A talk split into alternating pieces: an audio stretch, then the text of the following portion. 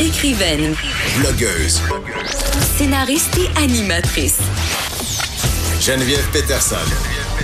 La Wonder Woman de Cube Radio. Est-ce que Trump menace d'aggraver la pénurie de médicaments au Canada? C'est la question qu'on va se poser avec Bertrand Bolduc, président de l'Ordre des pharmaciens du Québec. Il est au bout du téléphone. Bonjour, Monsieur Bolduc. Bonjour.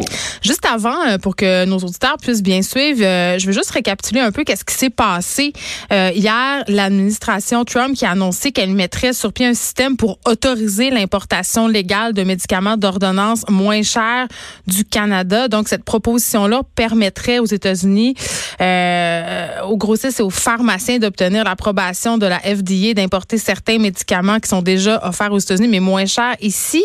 Et ce qui inquiète en fait différents organismes de santé canadien, c'est qu'on est déjà aux prises avec une certaine pénurie euh, qui touche plusieurs catégories de médicaments, notamment le leucovorin qui est utilisé dans le traitement contre le cancer, euh, qui est actuellement euh, en rupture de stock.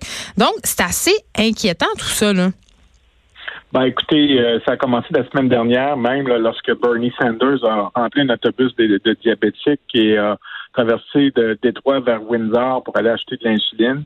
En fait, c'était une expédition pour démontrer que les prix des médicaments sont souvent plus bas au, Canada qu'aux États-Unis. Mais à ce point-là?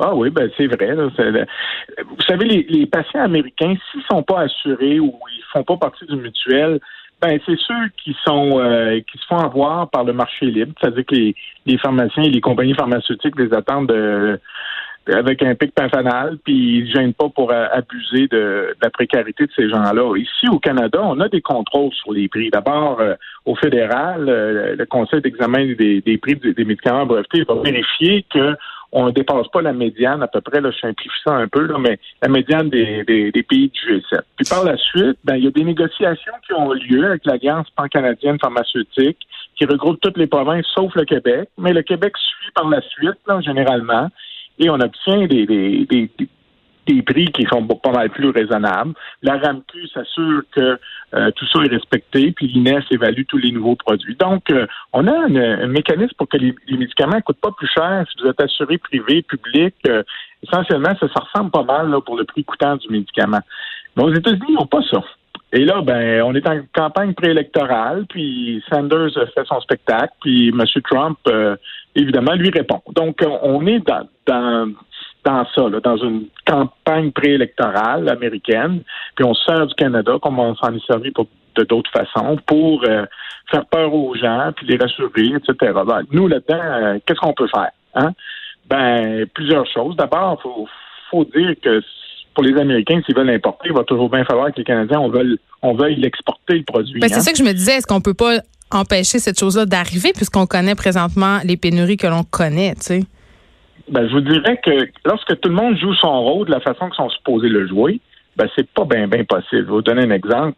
La filiale des multinationales américaines, Pfizer, Merck, Glaxo, etc., ben, lorsqu'ils reçoivent du produit des États-Unis pour vendre au Canada, ils renverront pas aux États-Unis pour faire moins d'argent. C'est sûr. Là, Et euh, lorsque eux vendent à des grossistes canadiens, ben, il y a des clauses dans le contrat d'approvisionnement qui empêchent les grossistes de revendre ailleurs qu'au Canada. Fait les grossistes canadiens, leur job, c'est de vendre aux pharmacies canadiennes, québécoises. Puis nous autres, les pharmaciens québécois, ben, notre job, c'est de servir les patients québécois. Bien sûr, si un touriste euh, des États-Unis qui est à Montréal, à Québec, euh, qui a oublié son insuline hors du frigo euh, qui a oublié son, ses médicaments quelque part, c'est sûr qu'on va le dépanner pour un mois, mais pas 12. Alors, voyez-vous, si tout le monde joue son rôle, il n'y en aura pas de problème. Maintenant, est-ce qu'il y a un petit, un petit rigolo qui va vouloir faire la passe rapide, qui va dire, ben moi, je vais contourner tout ça? Ben, c'est ça qu'il faut surveiller.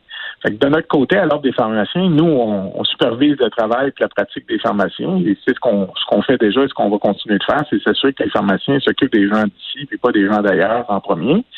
Puis c'est à Santé Canada de vérifier que les grossistes des fabricants fassent de même. OK. Euh, revenons à la pénurie de médicaments qu'on connaît actuellement au Canada. Tantôt, euh, j'ai fait allusion à ce, à ce médicament en, contre le cancer, en fait, le leucovorin qui est en rupture de stock. Pourquoi ça arrive, cette pénurie de médicaments-là, chez nous en ce moment? Euh, ma pauvre Mme Peterson, des, pénuries de médicaments, ça fait 10 ans qu'on en a. Mais là, il me semble qu'on en entend bien plus parler qu'avant. Oui, on en entend plus parler parce qu'il y en a plus Moi, je reçois les alertes tous les jours. Il y en a entre 10 et 30 nouvelles. Et nous, les pharmaciens, de plus en plus, malheureusement, on passe du temps à gérer ça, tant en milieu hospitalier, encore plus en milieu hospitalier, parce que c'est souvent plus critique qu'en pharmacie communautaire. Puis on se passe du stock entre, pharmacies, entre grossistes, entre hôpitaux pour s'assurer que les gens reçoivent le bon produit. Mais c'est un problème mondial, les pénuries médicales. Il y en a en France, en Angleterre, partout. En Angleterre, c'est la panique à cause du Brexit. Euh, les gens ne savent pas s'ils vont continuer à avoir du produit, etc. Chez nous, on est un très petit marché, le Canada, en bas de 2% du marché mondial. Et euh, nos prix sont bas. C'est pour ça que les, pharmaceutiques veulent vendre ailleurs? Parce qu'ils ben, font moins d'argent ici. Ouais.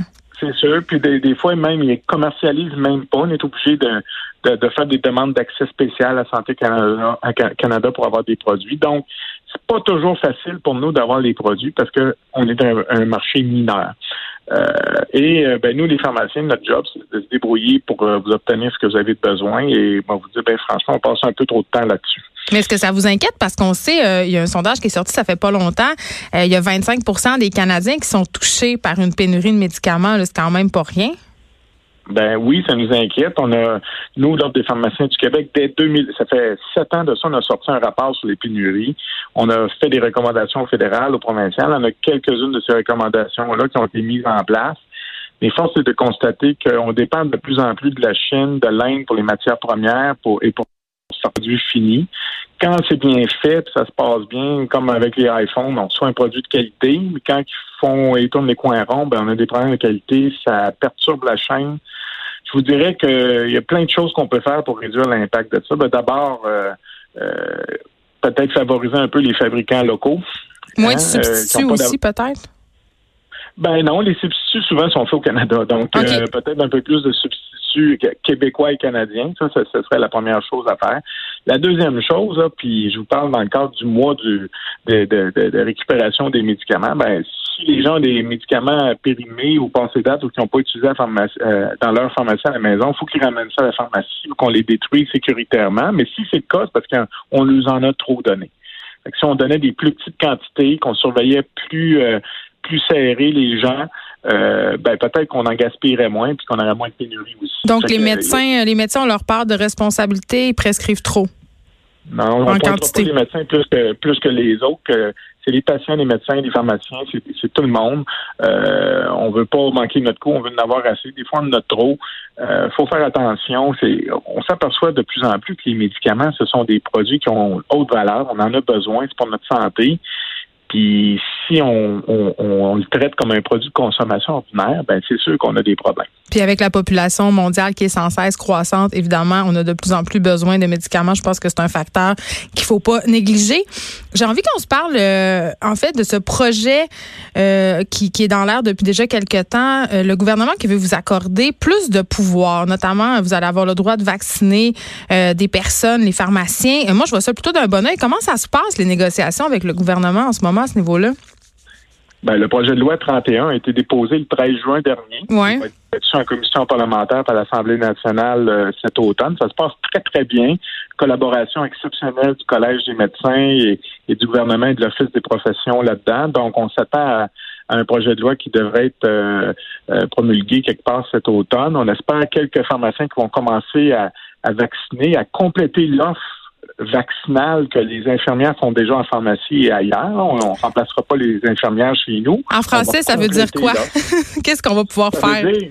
ça veut dire que vous, Mme Peterson, si vous arrivez dans une pharmacie à 9h moins quart, puis euh, l'infirmière n'est plus là pour vous vacciner pour la grippe, mais ben, peut-être que le pharmacien va pouvoir le faire. Euh, on appelle ça compléter l'offre. Euh, c'est pas tout le monde qui peut y aller euh, pendant la journée.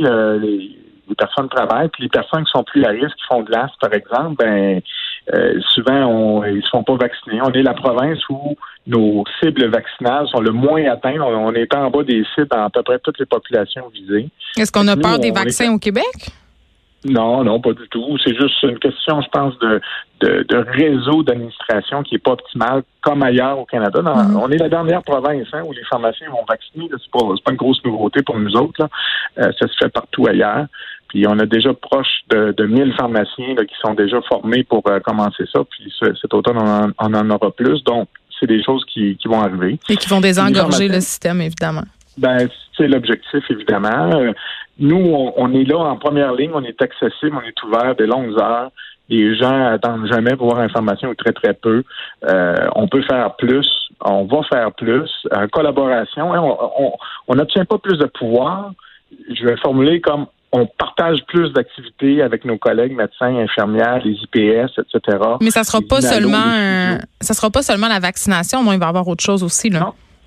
Il y a plusieurs autres euh, choses qu'on va pouvoir faire pour vous aider. Un paquet, c'est une série de conditions mineures. On en a déjà, mais on va en rajouter pour que ce soit plus facile. Dans le fond, ce qu'on on essaie de faire par les pharmaciens, c'est des fois la première étape que vous auriez reçue chez le médecin généraliste.